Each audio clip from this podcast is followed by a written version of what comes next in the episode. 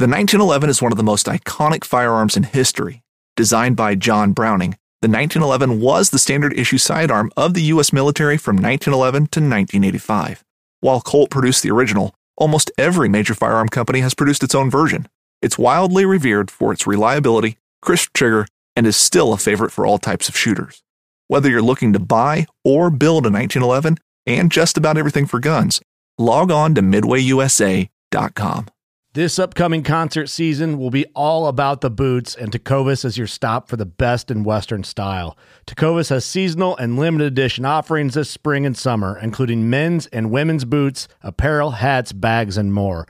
All Tecovas boots are made by hand in a time honored tradition with timeless styles that are always on trend. And Tecovas has first wear comfort with little to no break in period. It's hard to find this level of comfort paired with this level of style. Stop by your local Tecova store, have a complimentary drink or two, that's WCB style, and shop new styles. The smell of fresh leather and friendly staff are at your service. Many stores even have leather custom branding to make your boots truly personalized. And with regular live music and events, there's no in store experience like it. If you can't make it into a store, just visit tecovas.com. That's T E C O V A S.com. They offer free shipping on all boots, as well as free returns and exchanges, and ship right to your door. Go to tecovas.com and find your new favorite pair of boots today. Hey everyone, thanks for listening to the Western Hunting Hub podcast. This is a bonus episode with Howl for Wildlife. Uh, lots of things going on right now. Here's a great update with them. Uh, in the meantime, uh, I am looking to hire someone. It pays horribly. Uh, looking for someone that does this same reason I do and just likes to educate and share information. So looking for someone to to help on the back end of things. Uh, it's a tall order, especially since it's free work. Um, I'm going to be putting the description together. So if that's something you're interested in, uh, scroll down. I think I'm going to show notes my email address, but it's just Clint whitley at gmail.com and i'll be putting that description out but if being on the back end of a podcast helping helping me out with a lot of different things um, jumping on some episodes if you'd like doing that sort of thing is what i'm looking for. So anyway i am going to be out for a while. I've already been out for a while but i will be out um, on my vacation. So i will be doing some work on the plane for episodes and getting things back going for some good springtime shed hunting, turkey hunting episodes, and I'll see you guys mid March.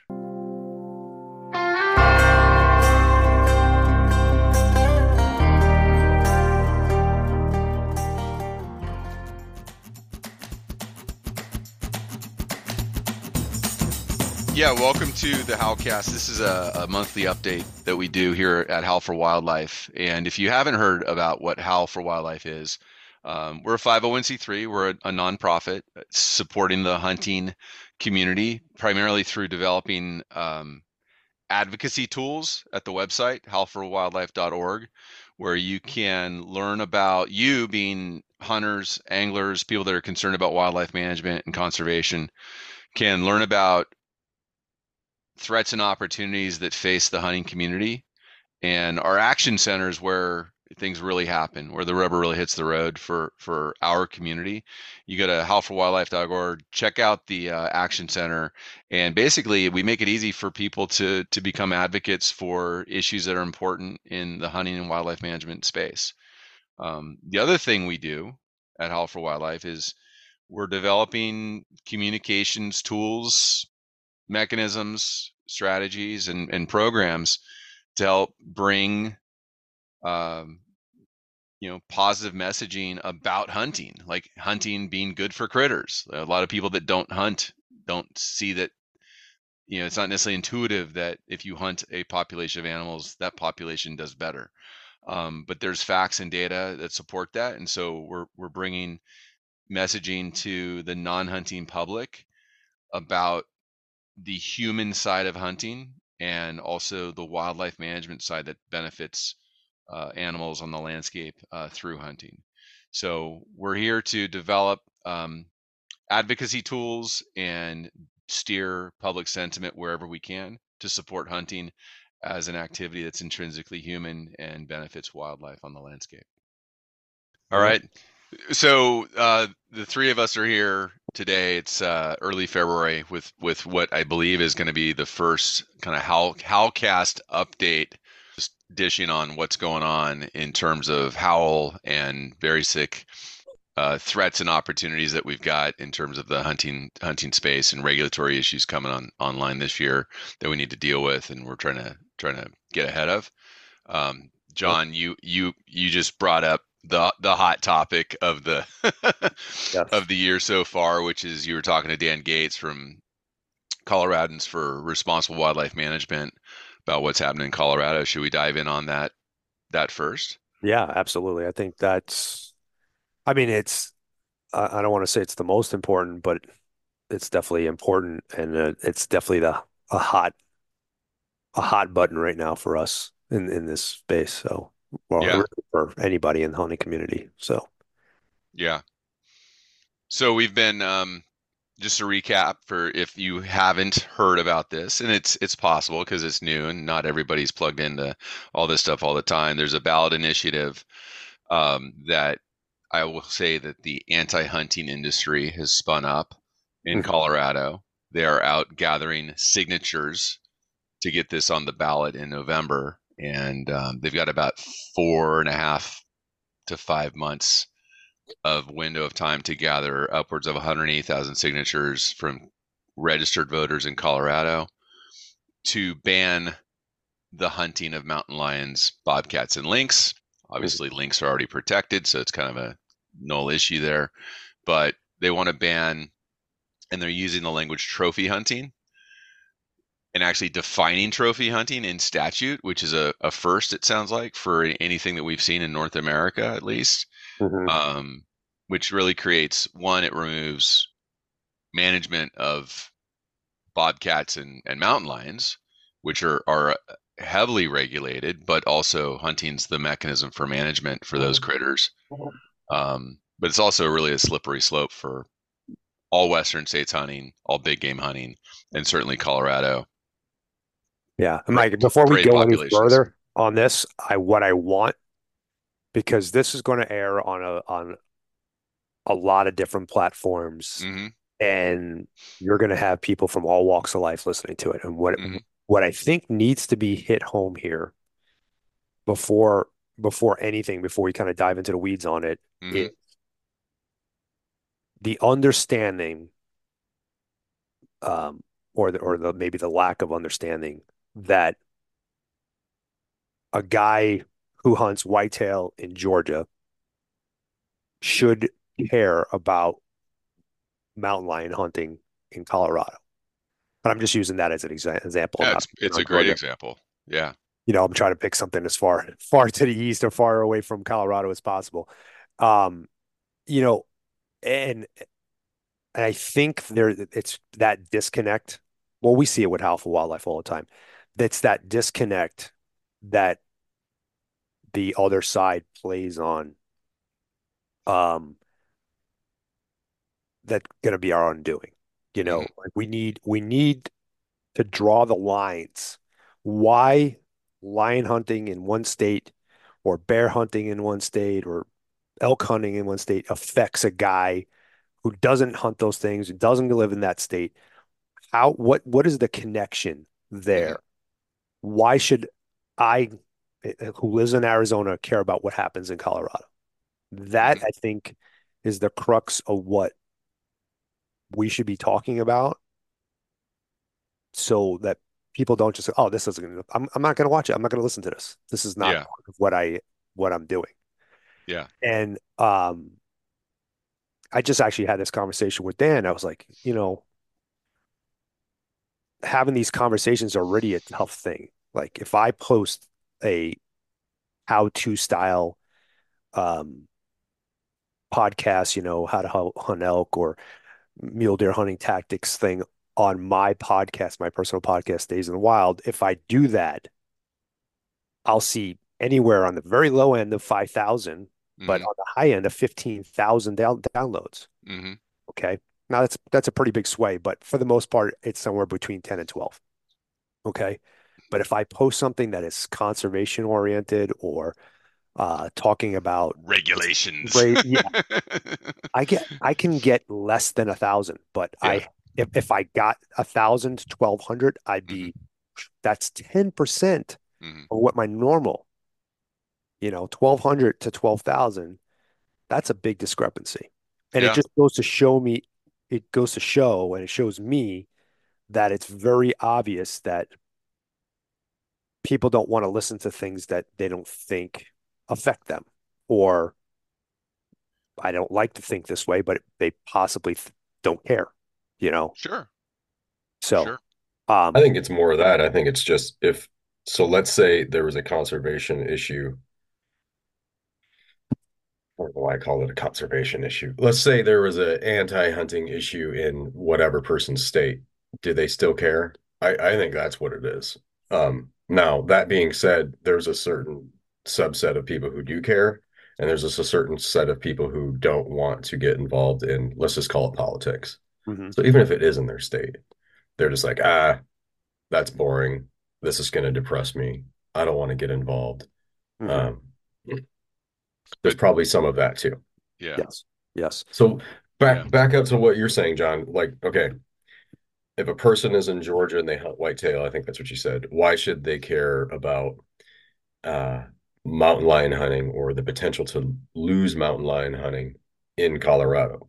Yeah. Now, Connect the dots for me. break well well i'm not i think i mean i know what you're saying but there's a lot of ways to consider that which which angle are you talking about or is it all of the above is it the I'd say all of- the above because Yeah. because any given individual might have a reason to care if they knew all the reasons. yeah so are we talking about people who might someday come to colorado to hunt like they have points in colorado Sure. are we talking about because mountain lion they they can affect populations of say mule deer in Colorado or elk in Colorado and then that person in Georgia they might they might come to Colorado someday so they'd be concerned for that reason or are they concerned because the battle that's happening in Colorado will someday get to your state which which which what what, what is it we're I, talking about I here? think we need to talk about all those. And I also think Yeah. how we should talk we should also talk about how losing something in one state minimizes our national voice. I think Yeah. that that's why I'm saying we need to connect all the dots because it's it's really important for the listeners of this this segment or this podcast to understand why why should I pay attention? Why should I keep on listening to this? Oh, they're going to talk about Colorado. I don't live in Colorado. Why should I listen to this? There's know- a third or fourth aspect of why they don't oh, care. Why why that say- we'll pick up we'll pick on the Georgia whitetail hunter.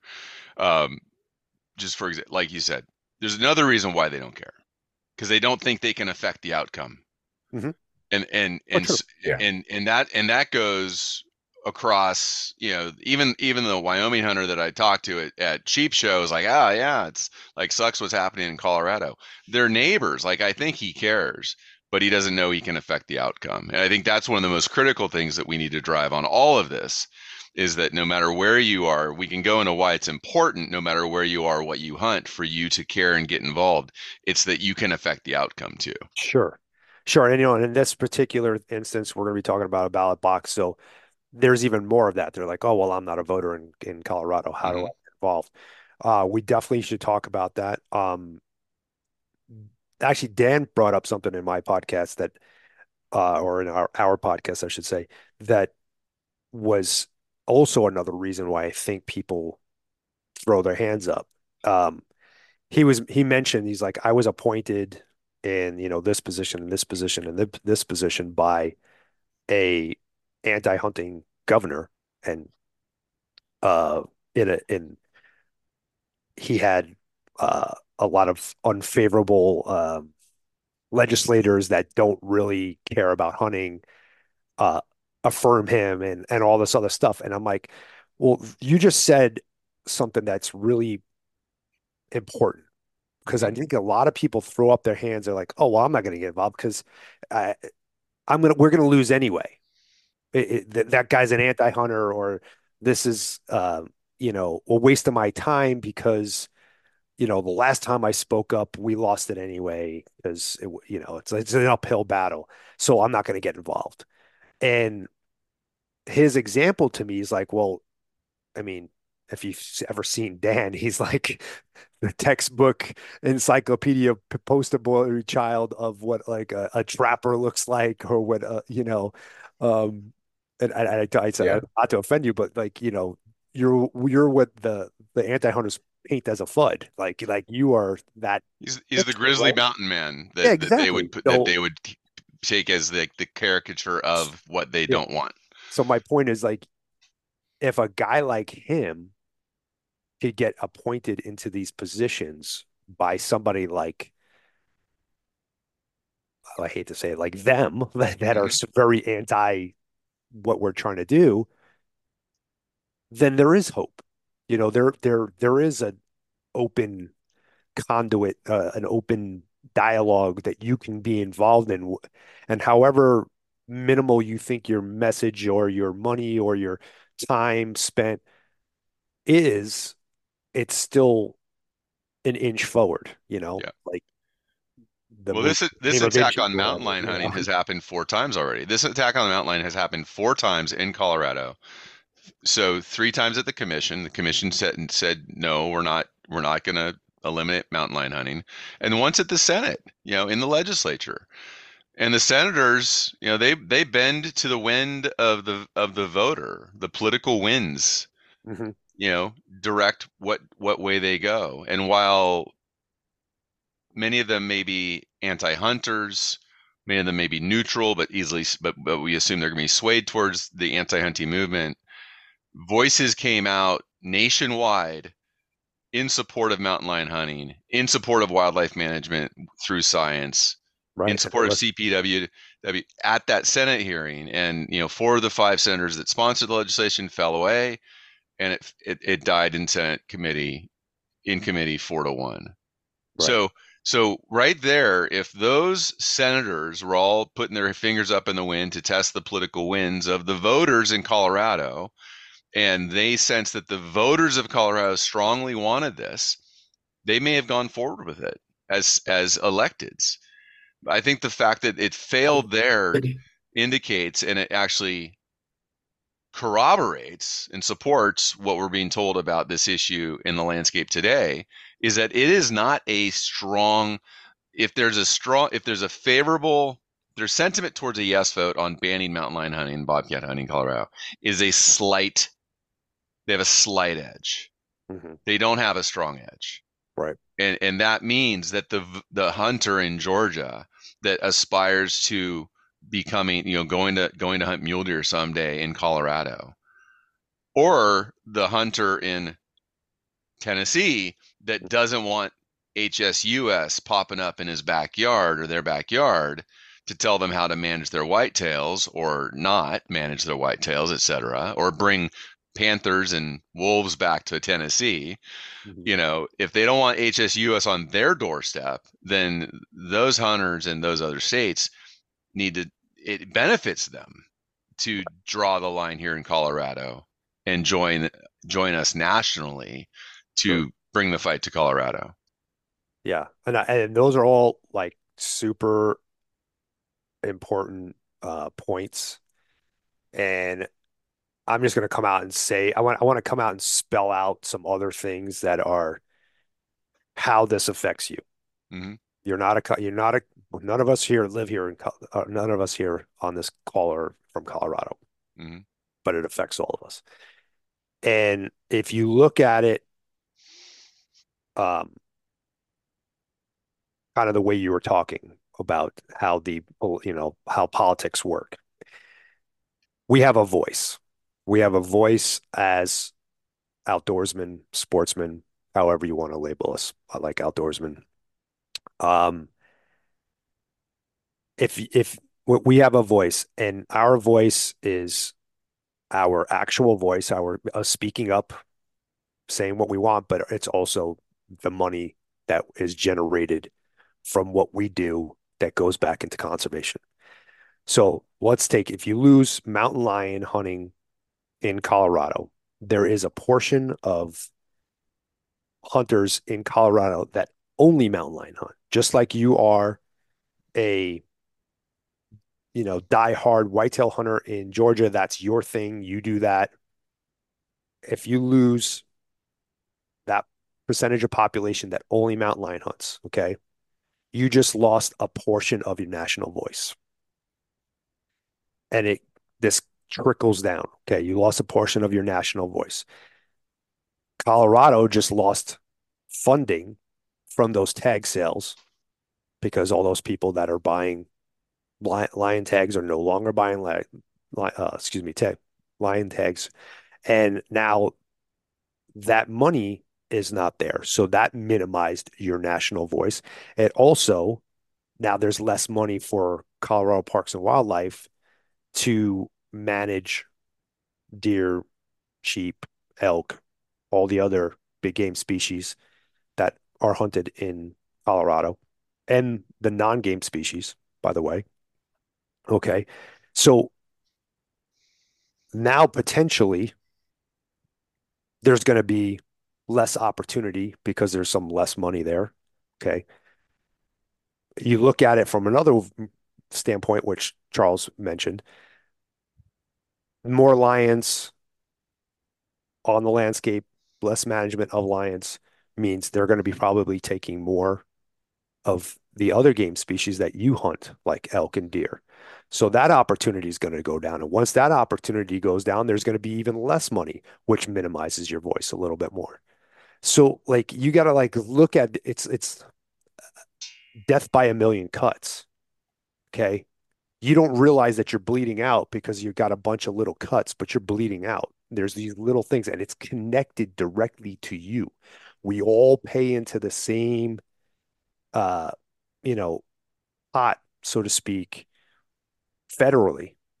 Mm-hmm. Now, on a state level, we don't, you know, our, our state funds don't cross lines, but federally, we all pay into the same pot, pot. and nationally, we all have a collective voice. So anything that takes away a little bit of that national voice is going to affect you. And you you don't realize it. You don't think it does, but it's not seemingly affecting you, but it's affecting you. Yeah. So. And the and the anti-hunting industry capitalizes on that because they oh, they they fundraise heck they fundraise internationally. They fundraise across state lines all the time. Absolutely. And and they they know that the the outdoors community hunting angling is is fragmented and and very species specific. You know we focus on the species we're interested in and we focus on the method of take we're interested we focus on the state we're interested in. Right. And they capitalize on that. And that's why you know there's so much of a sentiment like well we keep losing. It's like well because we're not in the arena. Like we're not Right. We're not we're not in the arena where the game is actually played, and so um, and that's why I'm optimistic. I'm optimistic because it's not like we've been so good at this this it's not like we've been honing the skill of fighting the anti-hunters Oh, we've been for the last 20 years. Like we're we're we're just getting started. Like we're just getting out like the stone age tools ourselves and and and and and learning what to do. And so there's so much upside to getting every hunter involved at a grassroots level as well as at a at a small monetary donation level. Like literally if everyone take take half of a box, whatever it costs, a half a box of shotgun shells, half of a box of you know your your center fire rifle, you know cartridges that you hunt with, like that donation alone, if everybody steps in, like we we squash this thing successfully um, where it stands in Colorado, and yeah. so that's that's that's so key. And it's not even just that. Like, well, if you think about all the time that we spend preparing for a hunt, scouting, running trail cameras, uh, yeah. shooting your bow, and and you take all this time and all this effort that goes into looking at gear and whatever. It's, I mean, a couple man. minutes are needed, just a couple minutes. Right.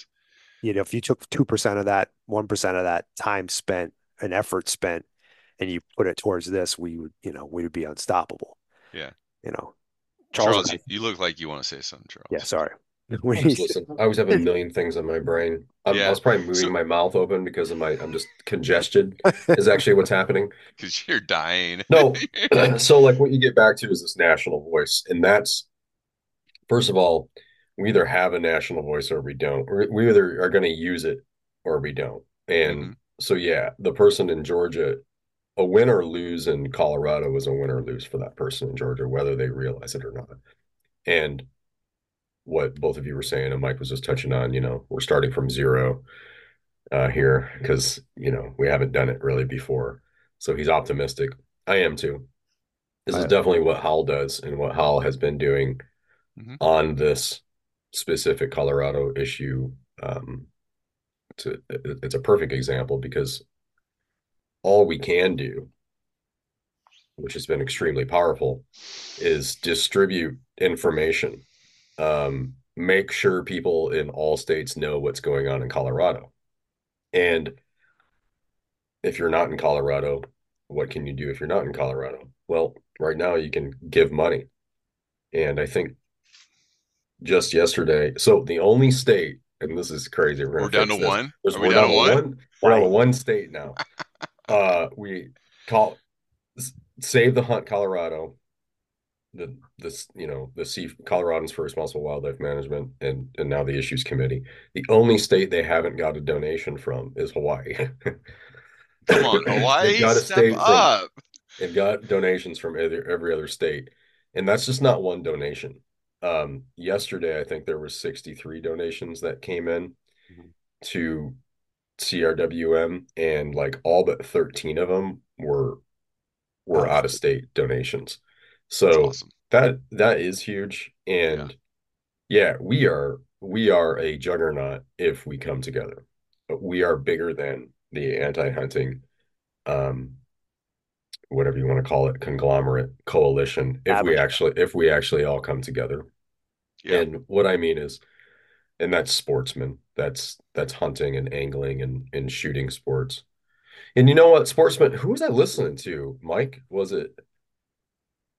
Uh oh oh oh! It was Andy Stumpf, uh, Cleared Hot. He had on Tom Opre, um, who does the Shepherds of Wildlife and, and all that. But he had him on his podcast, and they're talking about sportsmen and like that word. And Andy said, it's it means you're giving the animal a sporting chance, which means it's fair. It's not a sport. It's It's not not, like frivolous. It's not. Yeah, yeah, Yeah, and that's and another. That's another word. Like those, they're they they manipulate the words. Yeah, So like, oh, recreational means it's frivolous and f- full of folly. No, it's just non-commercial. It means I can't Yeah. go out and sell it. Like recreational is the opposite of commercial. Sportsman means like you. The, thank you for that because Mhm. I've I've wondered.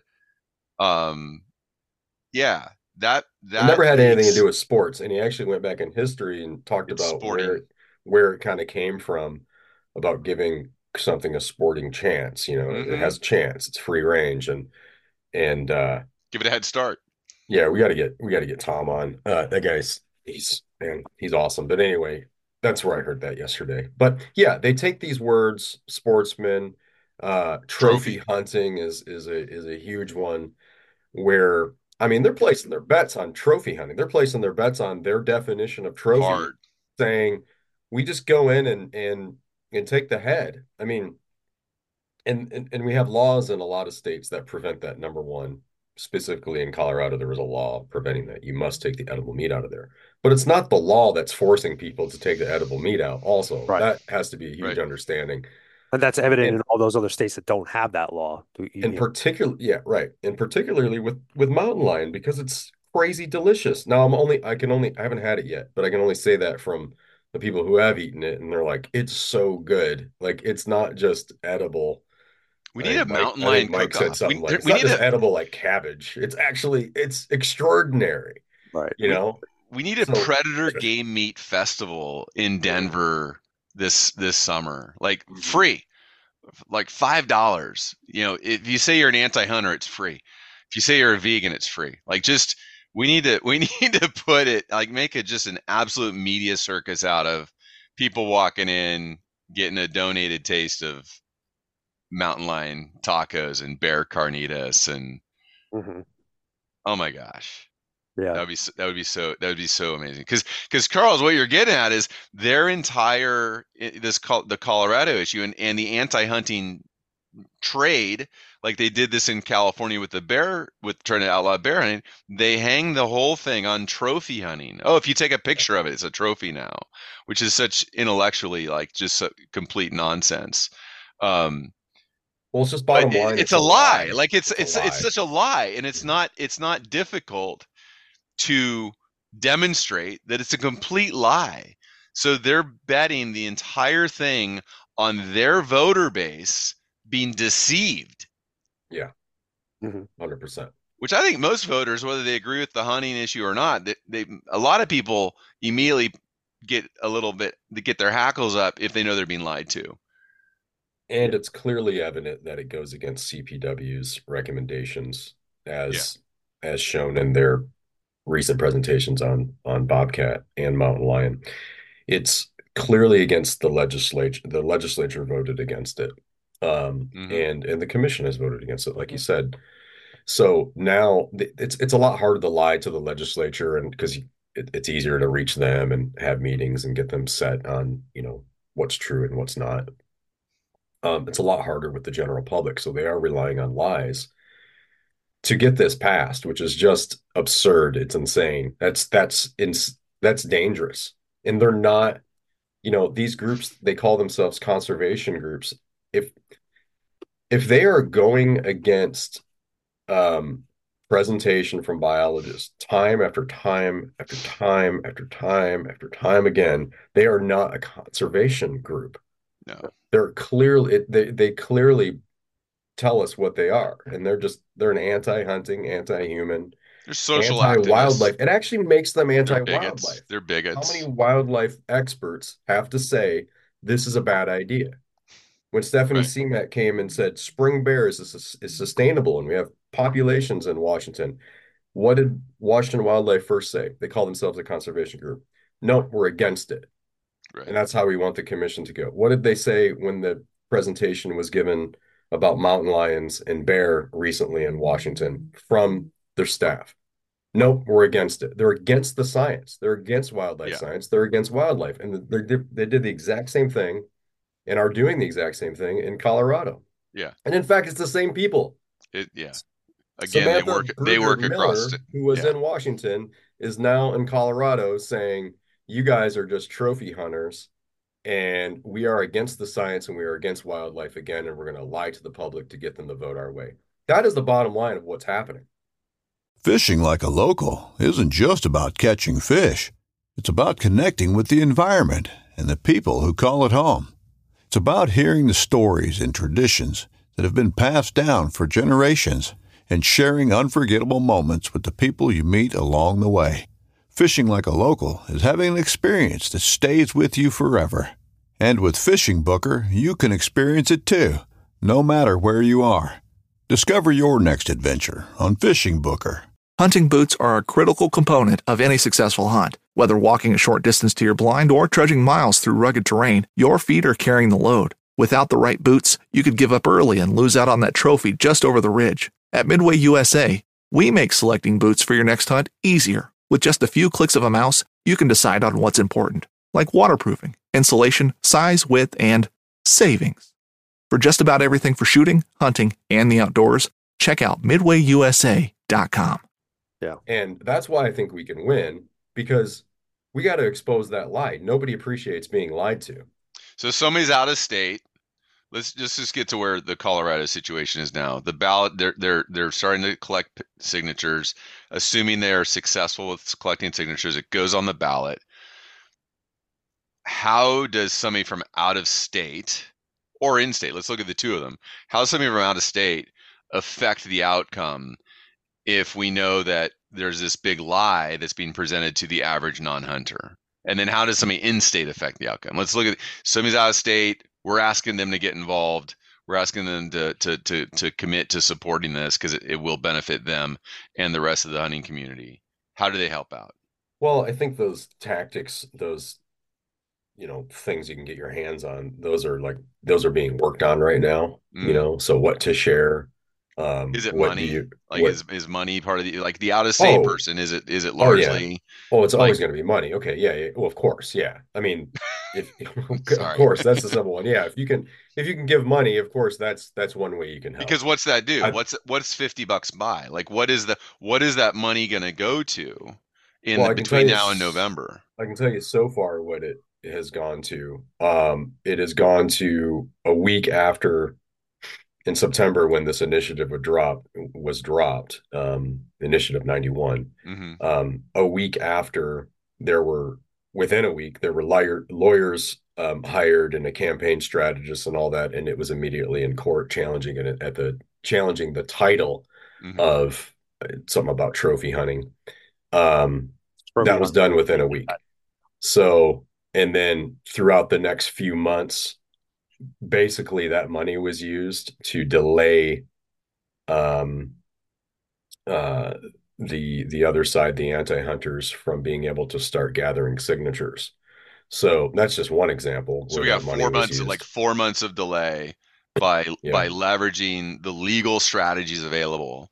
Yeah. Which only happens if you've got a team that's knowledgeable and and and good right. at this. And so that four months of delay compresses the amount of time that they have to get signatures and which further compresses the amount of time that they're going to be able to invest in advertising to the non-hunting public.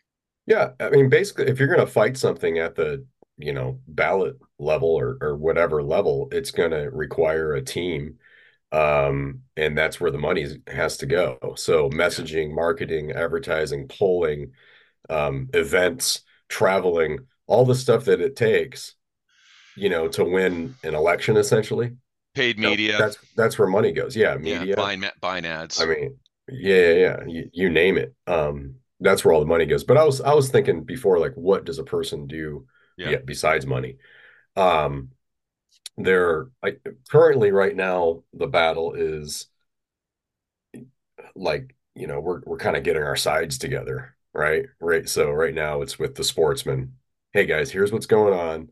Let's organize, let's raise funds, let's give you information that you can share let's let's get you update up to date on what's going on so you can talk about it intelligently and how do you share that that's the kind of Mhm. things that you know we're kind of building right now when i say we i'm talking about like whoever's running the show i'm just aware of what's what's happening Right. Right. but those are things that you can do sitting at home if you see something on on Instagram and it says, "Hey, go to this link to share the seven tenets of of you know the North American model." You can download those download those to your phone and get those shared out on your on your platforms. What Um, accounts what accounts should people be following to stay informed about Colorado themselves and then also help sh- share that content out to other other the rest of their community? Howl, Howl, CRWM and Howl. Howl, and Yeah. CRWM. Yeah. Okay. I mean, there's there's a lot of people helping, right? Mhm. Sharing that, but I mean, it's it's all it, essentially it's originating at at CRWM, Okay. and then you know we'll we'll see that and just get that out to more people, or email it to more people, or all of our top secret lists that we have, or whatever. You know what I mean? To get the information out. Top um, secret list. That's our goal. Yeah, top secret. Um, that's our goal. It's just how do we get the person in Georgia and Florida and, and Maine and California. California to know what's going on here and to Yep. contribute however you can. And that has been successful so far. It's been wildly successful so far. It's been way more successful than than, than the entire campaign um, where Colorado was faced with should they bring in wolves or not. Right. So as far as organization and fundraising, and I mean, you name it, it's like exponentially more successful in just a few months than that entire 17 month campaign. Yeah. And and I think there's a lot of reasons for that, but people learned from from that loss. But this is a big thing you got to understand.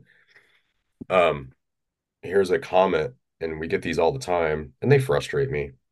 But Colorado is over. It's the next California It- you woke up too late. I don't know, something like that. But anyways, There's no Yeah. way, you know, you have a chance. Or if it goes to the ballot, That's a quitter. Like like seriously, that that is Exactly a what I was saying earlier. That is a Yeah. quitter who's never been in the fight themselves. Like But, like but that understand that this though. Understand this on that. So that whole is as disorganized as apparently it was the wolf the wolf thing in Colorado. It lost by like one percent.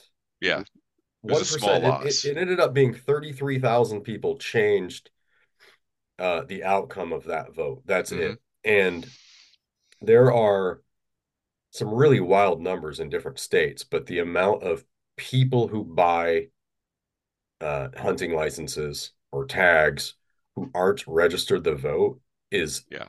Absolutely insane. Now I I saw a number in Colorado and I'm it's like some people say yeah it's true, some people say ah it's a little less than that. Regardless, the number's too high.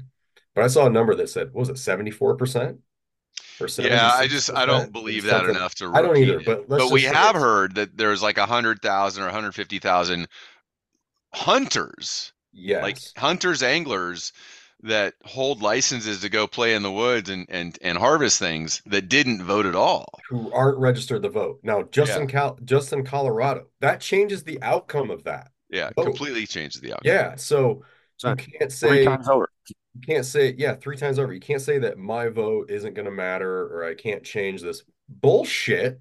If you actually went and took three seconds out of your day to check that box and everybody did that and you registered the vote, you can do that right now. It's super easy online. However, you know, I mean, like you can do it anywhere.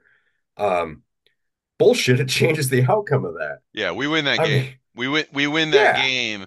I I use the the football analogy that too often we are we're all out in the parking lot, you know, two kegs in and and and barbecuing and complaining about the refs while the other team is in the field on the third quarter just run up and down the field. yeah. It's like like you know, let's just at least get into the field, get in the arena, and make a try at it, and start to start to you know move the ball an inch at a time. Like no, it's not going to be all touchdowns, but we need to start moving the ball.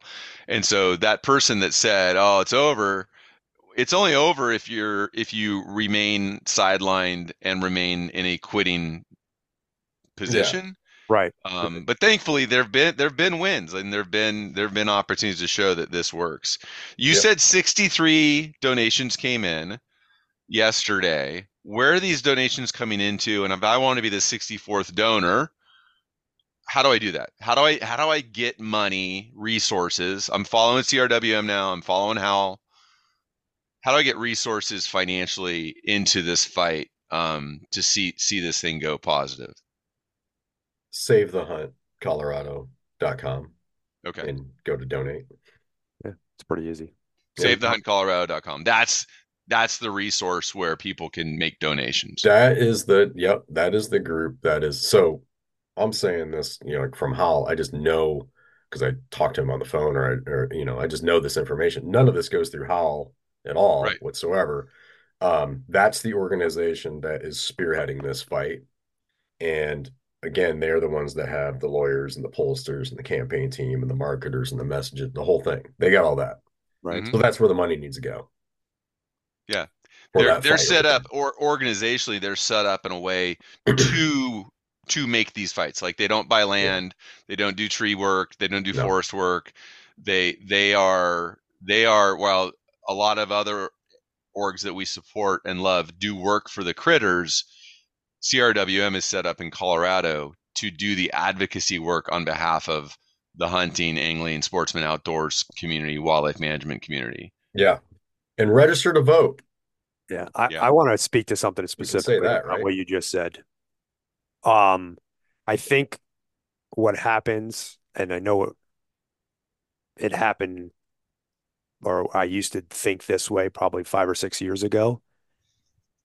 I am a um, supporter of RMEF, the Mule Deer Foundation, uh, National Wild Turkey. Like I support probably five or six national organizations. Mhm. So I think what happens a lot of times, and I know it happened to speak from my own personal experiences, in my head, I'm like, well, I'm a Sportsman's Alliance and I s- support SCI.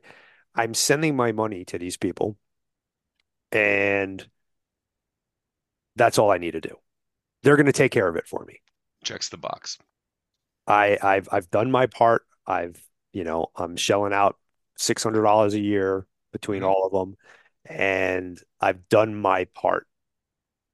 But I think what a lot of people don't realize is that, especially with the critter organizations, not necessarily Sportsman's Alliance and and SCI, but but the critter org, orgs, they're all 501c3s. They all have a certain mission, and they have to operate within that mission uh, to maintain their C1 uh, 501c3 status. And they were designed to put critters back on the mountain, do you know uh, habitat restoration, um, yada yada yada. So they're not really even allowed to get involved in a in a political manner, or they are to a certain extent. And we're we're we're we're learning all this as we go along, uh, navigating this this part of it. Um, but they're only allowed to get so your your funding how the is is going to a good place, and I'm not saying stop doing that. This is not Mhm. what I'm saying. You it it doesn't give you the license to sit back on your haunches and not get involved in things because chances are that money is not going to protecting your rights. Right. Hey, expectation is the mother of disappointment, right? If you expect RMEF to do work that puts more that gets involved in elk human conflict issues or elk habitat improvement, elk wildlife crossings, you are expecting the right thing from RMEF and they're really freaking good at it. If you're expecting them to to get involved and and drive, you know, 50 state advocacy to support bear hunting in California, it's not their thing. Like No. it's just that you will be disappointed if that's what you expect. And I, I lived I lived that myself two years ago. Um, if you expect Howl to buy land to commit, you know, to dedicate to to antelope, you know, in in Prescott Valley, um, in Arizona, like Howl's not going to do that. Like you'll be We- we might. disappointed. We might Did you- with John there. We might, but We might. like, like you'll you'll be enough. disappointed. You'll mostly be disappointed that Howl's not doing that. But if you if you expect Howl to inform you and give you an advocacy portal where you can efficiently and effectively drive you know drive uh drive your words of support towards something at a regulatory level you will be happy and so i think it's just the key is that like you said like that they're they're good at what they do Mhm. but they don't do advocacy and in this realm with colorado crwm is the c4 is the is the is the organization Right. that is designed for the purpose of of of getting the team together and funding, paying for through mostly donations, paying for a battle at the ballot box that we can win. Well, well, I mean, that's a perfect example right there. So we're an organization. Mhm. We need money. Mhm. And we recognize that we can't do what CRWM is doing for this Right. specific, you know, normally we could be very effective because we can get people involved and have them voice their their opinion where this because it's a ballot thing, Yep. it's specific to voter voters in Colorado. Um, so we can't, you know, we at, at some point we could probably get involved in that to organize people that are, you know, but actually checking a box on a ballot, we cannot do. Yeah. Um, so Howl recognized that. We would love to see your donations come to us, but we know that the most effective way to win this is to have that money go to the tip of the spear, which is CRWM at this Yeah. point. Save the And- hunt, colorado.com. Yeah. Right. So uh, uh, what- uh, maybe I, I feel like we didn't really do a, a great job because we're sitting here talking to us three um, on on and, and we know the issue. Like so what's the really what's ex- the like, really like how do we recap it? Like we know that the, the ballot really initiative explain what's going on there. there's you a ballot but- initiative they're getting signatures um you talked to dan like like fundraising for crwm is happening they Mm. they want and need donations. What's the what are the other kind of most re- immediate recent like tactical updates? Um, well, tactical updates. I I think. Well, one of the things that Dan and I spoke to it at the uh, towards the end there was um, something that I've been personally preaching, and I know we at Howl have have been doing it as well. Um, is becoming a better steward of hunting by educating yourself. And what I mean by that is we can win a lot of wars, a lot of battles if we're better players. And I and Mhm. what I'm saying is if we can teach our not teach or educate ourselves on the North American model of wildlife conservation, if we can have ask ask ourselves why do we hunt and put that into words in a way and, and package that in a way that you can convey that to somebody who doesn't hunt so they can understand where you're coming from hmm and be just um like a, a, a good conduit for for explaining what hunting is, what hunting does, where the money comes from, where the um, what is conservation versus preservation. Education, arming yourselves with this like, a 30 second um, dialogue that you can recall very easily. That way, you can, we all interact, you know, with people who are non-hunters on a daily basis at work, uh, you know, uh, at any different level. And if we can have these nuanced conversations with people and plant the seeds, they will have a better understanding of what hunting is. They will maybe have a connection with you. And when the ballot comes up, whether it's this one in Colorado or it's going for whitetail hunting in Georgia, whatever the case may be, when it comes up, they will you will have created a potentially sympathetic hmm ally. Uh, you know, they may not see eye to eye with you on everything, but it's the same thing like inviting people over for, you know, wild game meals, um, you know, having conversations constantly about it, but portraying all the human intrinsic values of of what it is to be a hunter. It, you know, it can't always be about the money, and it and definitely can't be about oh, it's a challenge and I like the adrenaline rush.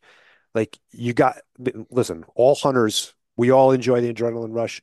We all enjoy the challenge. Like it's part of hunting, and we'd all be lying to ourselves if we didn't agree that that is something that is an important part, but it's not the only part.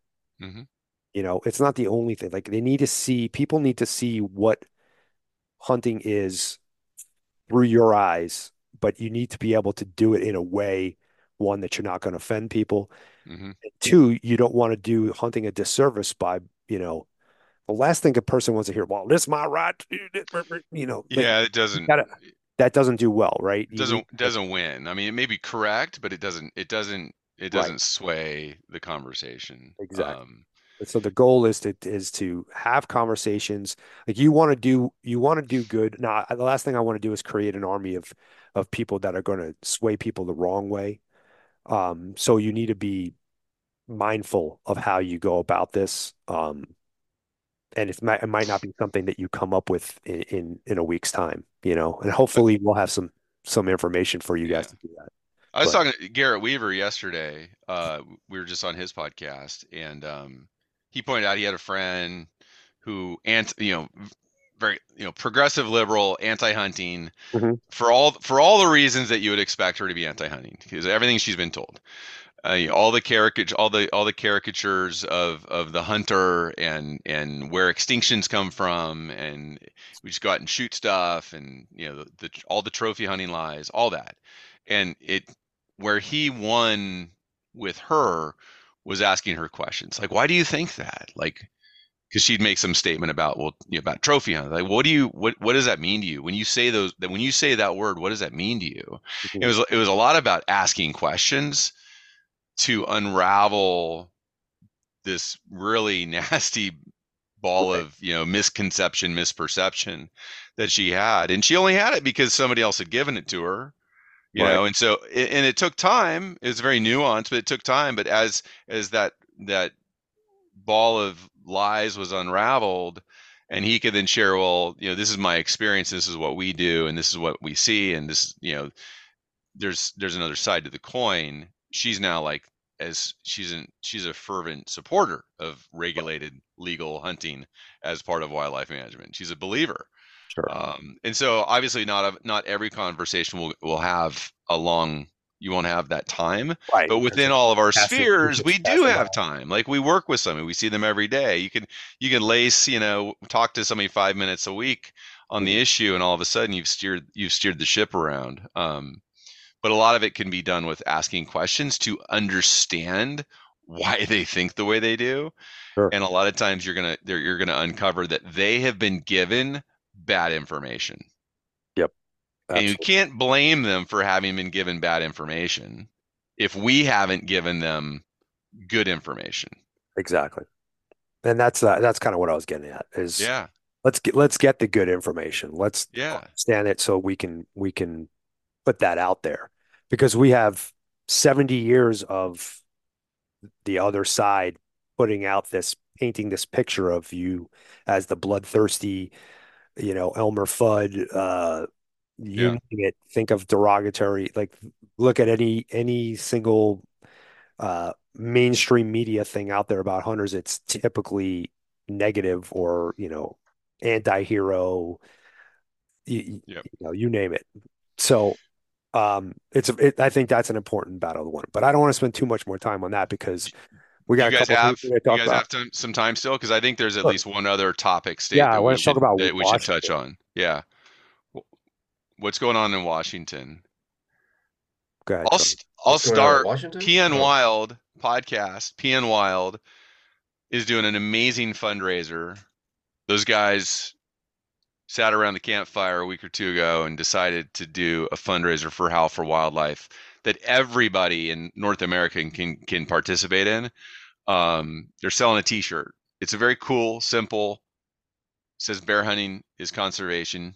They're big, big into bear hunting. We're we're big into bear hunting. A lot of you that are listening are big into bear hunting. It says bear hunting is conservation, and they're kicking down fifty percent of the revenue, not not not the income, not the profit, but the top line revenue from this T-shirt sale. Fifty percent they're kicking down to Howl for Wildlife, and they're going to close that out on February twenty sixth. So if you're hearing this between now and February 26th, jump onto PN Wild's website and buy yourself a dozen or so T-shirts. Well, that's when the pre-orders end. That's when the pre-orders end. Okay. Yeah, they're actually going to keep it going past that, but that's when the pre-orders end. Is is. Phenomenal. Phenomenal. Yeah, and there's been a ton of a ton of shirts uh, Yeah. sold. the Well, and and to and and and Argali, Cameron Hanes, Go Hunt. Am I missing anybody? Those three are matching. No, I think the- that's it so are, far. are matching the donation. So it's it's insane. So your thirty dollar T-shirt that you buy to to to to advertise that bear hunting is conservation, uh, yields upwards of a sixty dollar donation through the magic of matching funds to Howl for Wildlife. Massive, Yeah. massive support from the hunting community in a way that that I don't know we haven't seen, and it's just I think I think it's people are realizing that that the need for advocacy, the need for the right communication into these select markets is needed, and and it's going to really equip us to to help out with that. And, and Yeah. why that and why did that all come about? PN Wild got Yes. involved because Howl Washington. has been super involved in things going on in Oregon and Washington. And right now, Washington actually we have a positive bill um, that we can get behind. Um, Charles, you want to get into that or SJR 8208, the right to hunt and fish, trap, harvest, gather, all that in Washington, um, brought about out of nowhere, kind of nobody nobody really knew it was going to come up, which is actually unfortunate, but it's a bipartisan bill, meaning Republicans and Democrat senators have sponsored a bill to get that into the state's constitution. So it has to go, th- it's currently in the rules committee. It's got to get out of that. I don't know when that, I don't think it's scheduled right now. I don't know when that's scheduled, but if it does that, it goes to the Senate, then it's got to pass through the Senate. If it does that, then it's got to pass through the House. And then uh, I don't know if it then goes to the governor on these things. But anyway, if this all passes, it then goes on the ballot this year in 2024, which is a little crazy for the uh, I say a little crazy because it's like a quick turnaround on this. Um, but the general populace would would vote on that to have that a part of their constitution or not. And uh, that is extremely positive. And it would Okay, let's say what what does that do specifically? Because I know a lot of people like, well, I already have a right to hunt and fish, but well, you don't for the people who say that. It, that's not. It's it's always going to be a privilege to do it, and it's always going to be something you can lose. When there's a right to hunt and fish in a state, what that essentially is saying is if so all the normal processes of setting your seasons and quotas and all that are still there. None of that goes away. What that means is if through that process, let's just say the department determines and recommends and says, yes, you have a huntable population of deer still or elk still or whatever it is, or yeah, you can fish for salmon, or no, you can or no, you can't fish for salmon, depending on you know what's going on at the time. If the science and the data supports you being able to hunt that particular population, then you have a right to that. It can't be taken away by anti hunting, anti human, anti wildlife orgs like Washington Wildlife First when they come to the commission when they come and, to the commission and say we don't think you should hunt bear because bears are sentient beings and have families so some emotional reason. That means they you can't lose hunting by something um as frivolous as that. That's really what it means. Mm-hmm. if you do something wrong you can still lose your privilege right whatever you want to call it to hunt if you do something wrong. It doesn't mean you can trespass. It doesn't mean you can just go kill whatever animal you want at any point in time because now you just have a right to it. It doesn't mean any of that whatsoever. There are rules. It means that the good rules that are there, where it's based on data and science, that means you will get to retain those hunting rights, fishing rights, um, when the science supports it. So what it's really doing is setting up a roadblock mm-hmm. um, against anti-hunters. And if they do want to take something to the ballot, they would need uh, I, I don't know what it is. Super majority, like, like a super majority. Yeah, for something to pass. They basically have to. They basically have to have enough votes to to make a constitutional amendment. yeah, like it, it puts it at that level. Why would five senators uh, just walk a very clean, simple, you know, one paragraph bill out, unbeknownst to the stakeholders that will benefit from it or consider a threat?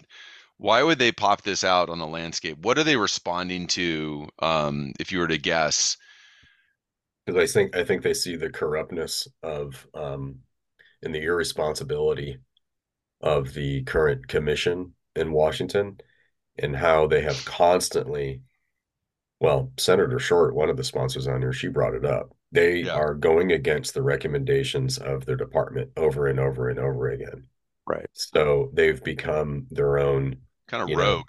Know, Supreme rogue. Court. And they're like, we make the rules, and you know, science doesn't matter. Or the only science that does matter is agenda-driven science from biologists who are on, you know, some extremist anti-hunting organization board or something like that. So right. that's why, because it's getting out of control there. Yeah. The commission's completely out of control. So they're trying to combat this with a with a right to hunt and fish. I wish there was a little more time on it, but there isn't. It is what it is. And I also wish that uh more sportsman organizations would nut up and get behind it publicly and get their people involved in it instead of just being afraid of losing. I'll it's bizarre. It's bizarre. Um, that that is frustrating. Um, if this gets out of the House, you know, it gets through the Senate, it gets out of the House or the Assembly, whatever you call it there in Washington, and this gets to a public vote, it's going to be, well, it's going to give the anti-hunting trade a two-front war. They're going to have to deal with that in Washington while they deal with Colorado. So that that is good because it, it, you know, they have resources, but they're not infinite. Um, yep but it also we, we have resources but ours are not infinite either and ours are not always as not as well organized. But that means we're going to have we're going to need to get behind that ballot initiative um, in washington. I think i think the fact and this is where again the non-hunter is so critical. Commissioners are are seated by the governor. So there's political influence. The governor has a certain leaning. They're going to choose commissioners that might, you know, be less might be biased, um, less objective.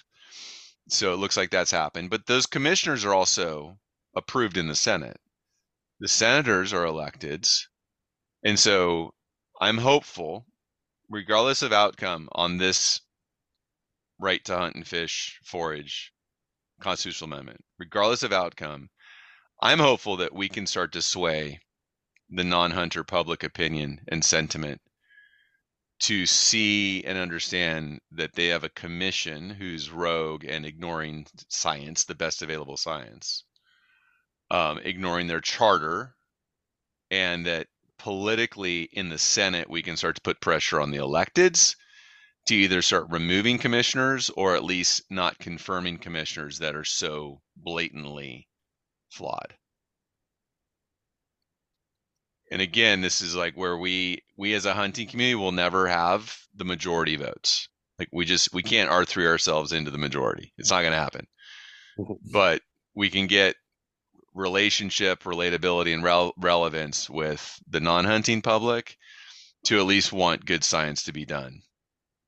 Same right. thing as in colorado. You want good science happening in washington state and they've got a commission that bl- just flagrantly ignores the best available science is coming out of their department. And so we need the general public there as well to to to become part of the voice that tells the electeds to get their house in order. Yep, absolutely. Well, so right now on that, you can call. We have a call um, action set up, not an email yet. Is is I know you you've we talked about this. The calling in yeah. has much more effect than an email. Like if you call and leave a message or you call and talk to somebody and deliver a message with the electeds, it has a much stronger effect. It, it so you, have you set up that way because it's stronger or because it, the email function just isn't an option right now like with the way they have their their intake system set up no it is emailing is an option um it was just these were turning around in just a couple of days yeah and i just felt like let's say let's see how many people can call that's going to have a better immediate effect. And it's a real person right. you know on the other side of that call. And um well, I actually got I, I, I wanted yeah yeah. When when I called I, I spoke to a few people. I gave some left some messages. But you know there's some some of the anti-hunting orgs they say we're we're, we're fraudulent because they're we aren't real people that are sending in the emails. We're using bots or something like that. So I'm like, all right, we'll pick up the phone and call. Mm-hmm. So, and 398 individuals have picked up the phone and called, which that's huge. Yeah, which means now I don't know how many senators they got through the list, but how many senators were, were there in this latest one? Is it 17? Is it still or, or active? 11? Is this action still active? And for how long? Because we don't know when people are going to listen to this. How long will this action be effective, you think, for um, the life cycle or when they go to the action center how long will we have when what's our timeline to well- get involved and, and and have a voice on this This bill's sitting in the rules committee right now, so uh, it's up to them to vote on it and get it out of there. So I don't know when that's going to happen, but that's where the calls are going right now to the 17 sitting members of the rules committee. So if people have made it through all 17, which I doubt they did, that'd be 6,766 calls. But let's say they made it through three. I mean, that's over a thousand calls. That's that's just as powerful as maybe more powerful. I don't even know if it's comparable, but you know, Probably 10x, 10,000 probably 10x. yeah Yeah. So, um, but one of the cool things that I think we're going to have soon here to combat the whole email thing is you will be able to record a 30 second video and send. So you get 30 seconds, you record your own video, and then that gets sent to every decision maker. Hmm. So now they can see your face and you're like, I'm a real person. And we can follow up with it on an email, but look, these are real people. They better crank up their Uh, server storage Yeah. Their- their Well, email. It, I think it probably comes through as a link, so you Okay. it, so it's not, yeah but it's only 30 seconds Or long. have to crank up our server storage. some somebody's server storage is gonna have to crank up. That's awesome. I mean, those are those are the and, and that's I mean that's the tech difference. That's where Howl has been so different than than the other advocacy channels is is how how customized and precise um, the messaging can be. So basically, no matter when you're listening to this podcast, Mhm. um, you know, today is February 6th. It's active now, but we will have an action item on the Action Center at howlforwildlife.org that addresses and and and gives you an opportunity to, to act on this issue in Washington State. Yeah. Um, as long as it's functional. And so if you go to the Action Center at howlforwildlife.org um, and it's there, dive in. Like dive in and and and maybe the maybe it'll switch to this video record, stay as a call record, c- calling in, email. Like dive in and do those actions because those actions work. And the beautiful thing is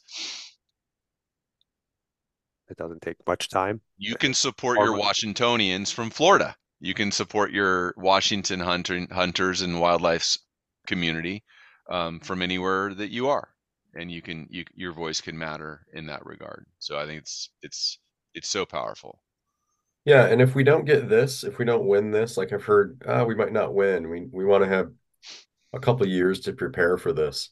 hmm You know, let's say it dies here in the Senate or in the House, or even if it made it and it, you know, it died there. Try it again. Keep going over and over. That's also what the anti-hunters do. They lose all the time and they come back and fight again the next year. You know, yep, stop being a bunch of freaking wimps. yeah. Just organize and do something. Be No, they tool up. They tool up and grind away on it and Yeah. keep asking their supporters for money. Like the like I, I get seven emails a week between the the three anti-hunting groups that I happen to you know get spam from, and there it's always a crisis. There's always a crisis. They're always asking for money. Oh, they're losing their Um, minds a- right now and- because the Biden administration actually decided against their uh, against their wolf uh, classification, and they're just losing their minds. They're like, Yeah. "Your blood, the blood of wolves is on your hands, Yeah. Joe Biden," and all this stuff. And it's like, man, thank you, Joe Biden, for this one. Yeah, Even though you know he wasn't making the decision. But you know wolves have there there's a there's a there's a number a management number that they've reached and gone way beyond. They're not threatened. They're not endangered. And you you can't treat them as such when they're when they've passed those those data points. Simple as that. Yeah. i mean that's just what really exposes these that's why these groups are not conservation groups there's nothing conservation about them no, at all there's no number that they will say, okay, we've reached this threshold. Let's No. manage these animals proactively. Yeah. There's z- th- that number in California with black bears, grizzly bears in the northern Rockies, wolves.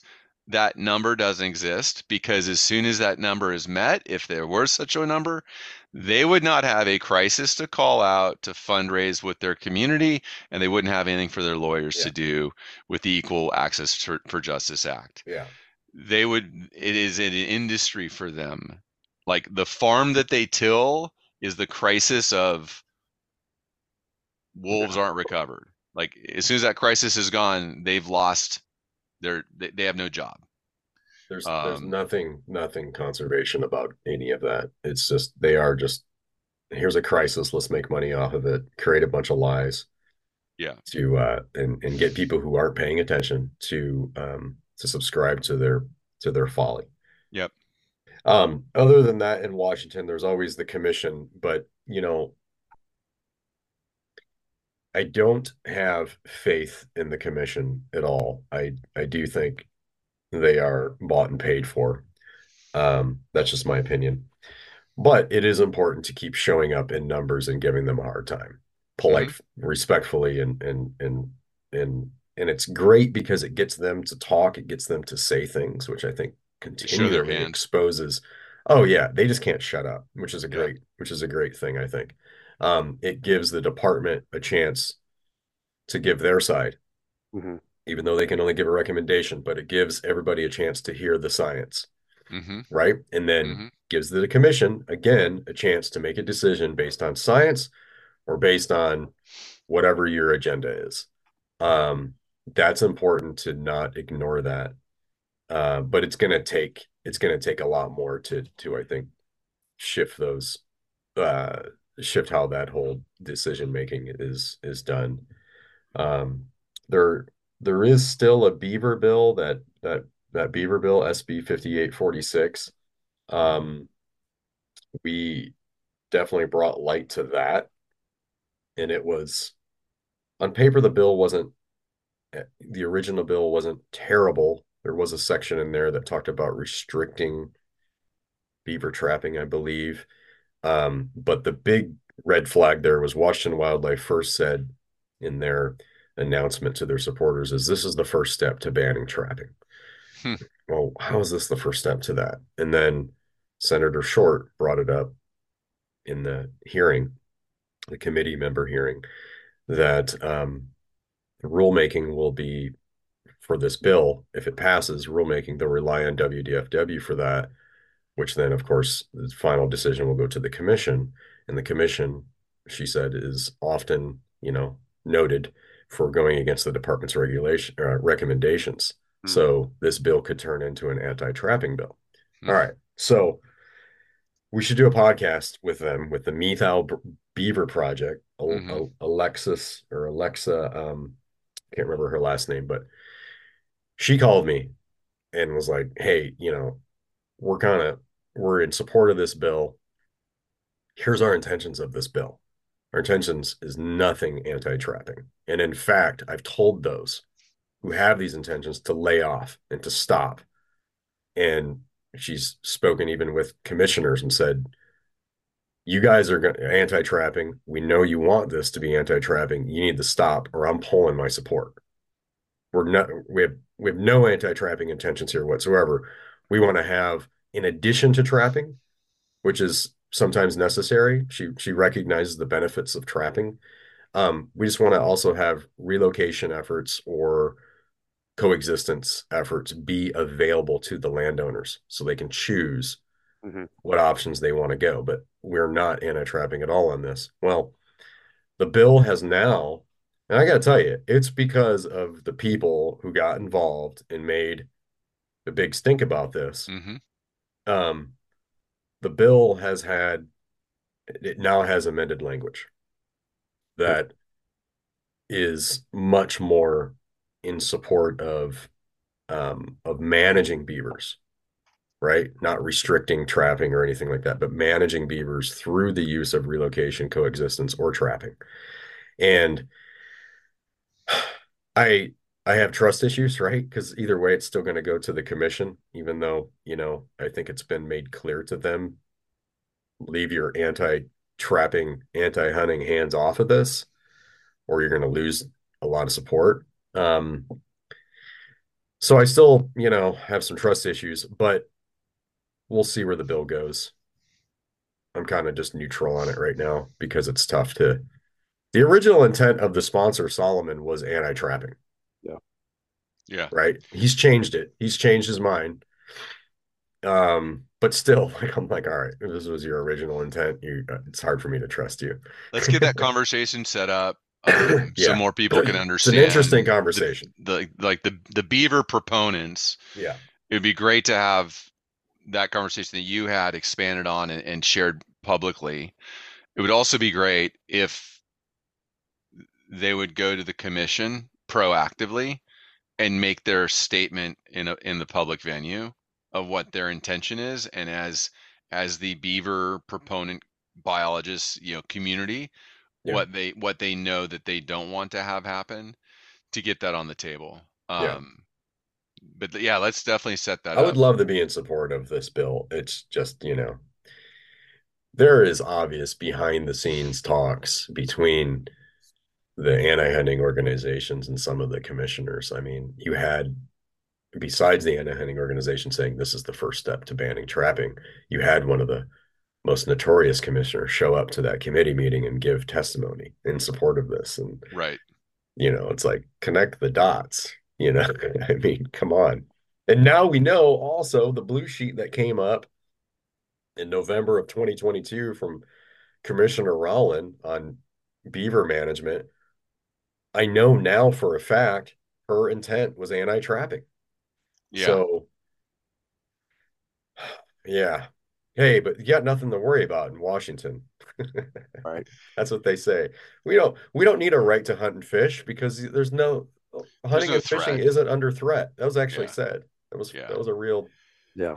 the real the other thing. the other thing that they say and the more we get like you said the more we get them talking whatever the venue the Yeah. more they show their hand like the whole oh only only 3% of of you know washingtonians participate in this activity you know i just I, it's like the show tell me you're a bigot without telling me you're a bigot Yeah. you know tell tell me you have a cultural bias against something that's completely sustainable and natural without telling me you're a bigot um the whole like a minority group of people participates in this and then the the fact that they lie so much about that that group of people that they're talking about is is to be sidelined like they Well, but it's also that that three percent does that three percent isn't doing isn't responsible for three percent of the of of the budget or the funding or the conservation dollars right. or the, the 60% ecotourism that that hunting is. It's uh it's so much money that that that three percent is spending. yeah um, that they don't like to they don't like to talk about that either. And when they do, they they massively, massively, massively skew it. It's just Mhm. it's just crazy that what's coming out of out of this whole rewilding thing and wildlife for all and all that, where they're basically just saying, ah, there's not a lot of funds come from from hunters, from sportsmen. right That's all that's all myth. Um, Yeah. it's billions of dollars. Yeah. The economic impact, it, it is ecotourism. Yeah. Right? It's, And it's it's billions and billions and billions of dollars. It's sustainable. Just stop. Like it's it's it's really hard to even talk about because they're coming so far out of left field. It's like arguing with flat earthers. It's like, all right, cool. I mean, I, what do you want me to, you know, it's almost useless to talk about. It's so wild. I think that's a good time right now. I want to I want to thank everybody that is participating in this program um, of syndicating. That says to me that you you get it. You understand how important it is to set your um, personal I don't even know what to say aside and and and bring light to what Howl Wildlife is doing, uh, what we're trying to accomplish in the community, and those listening in on this, um, as as you get exposed to more of this, you're you're going to understand and um, and know the importance of why you should be involved in everything hunting across the United States as a national thing and even internationally when those are presented. So, Yep. uh, thanks again for tuning in. Um, by half of myself, Howl For Wildlife, Mike, and Charles, I I think uh, we appreciate you coming along on this journey and and uh, listening in on this first episode of the syndication.